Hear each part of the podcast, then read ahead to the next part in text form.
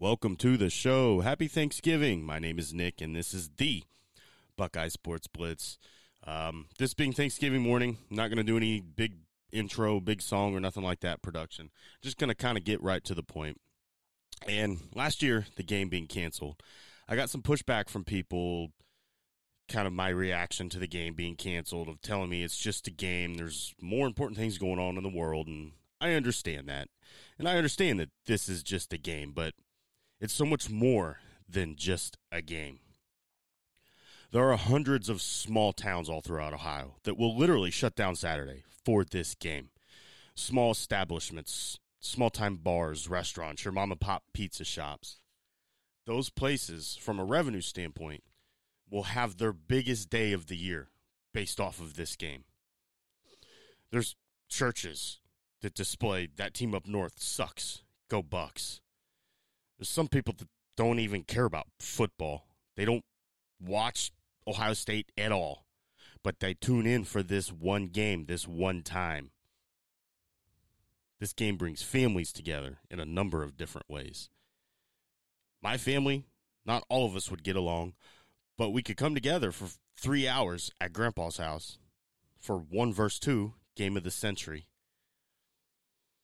You know, when I look back my first time going to this game, I was 13 years old. It was the 2002 season for all the Tostitos. At that time, Ohio State was going for two wins in a row. That was a big deal at that time. The 2002 game, that was the, the best, the biggest, the most memorable game I've ever been to. It was cold, man. We're talking 2002. It was gray, spitting snow, top 10 matchup. Ohio State was number two. A win puts them in the national championship game. And just to see what that meant f- for the city of Columbus. Know, like I said, that, this is like 20 years ago. That was a big deal back then of beating that team up north two times in a row. It's the craziest game I've ever been to. I've been to a lot of games in the shoe. There are man, there are people everywhere. I've never seen so many wasted drunk people in my life. And I think it was Maurice Hall who scored in the northeast corner of the end zone late in the game. I'm trying to like go back and think about that. I think it might have been the fourth quarter, but that happened right in front of me and my dad.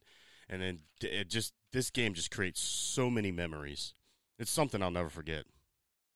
When Will Allen picked that pass off to seal the deal, I mean, that was the loudest thing I've ever heard in my life. Just unbelievable. I remember it was like like it was yesterday. I was 13 years old. Just the scene, fans rushing the field, players being swarmed, the party and the tailgating that went on all night. That era, just the 2002 game, that will forever be my greatest Ohio State memory my dad and I tailgating with his friends, eight in the morning. And actually, I'll tell you something that happened that game. My dad's buddy, he was kind of a goofy guy. He was like, Man, it's cold. Nick, we're not going to sit all game. And we're not sitting. It was warmer to stand than it was to sit on the aluminum bleachers in like 20 degree weather. So I think it was like the first series couple old timers start yelling, "Hey, down in front!" My dad's buddy was like, "F them," so we just ignored him, kept standing. But my dad was trying to kind of like be nice. He kept sitting when he could. He was trying to make an effort. But these old timers was they were pretty much all or nothing. My dad was getting called out by these two guys like every time. And just to paint a picture, it was A deck. These were good seats northeast corner, and the old timers, one of them yells, Hey, my buddy has a bad hip. He just got surgery. Sit down.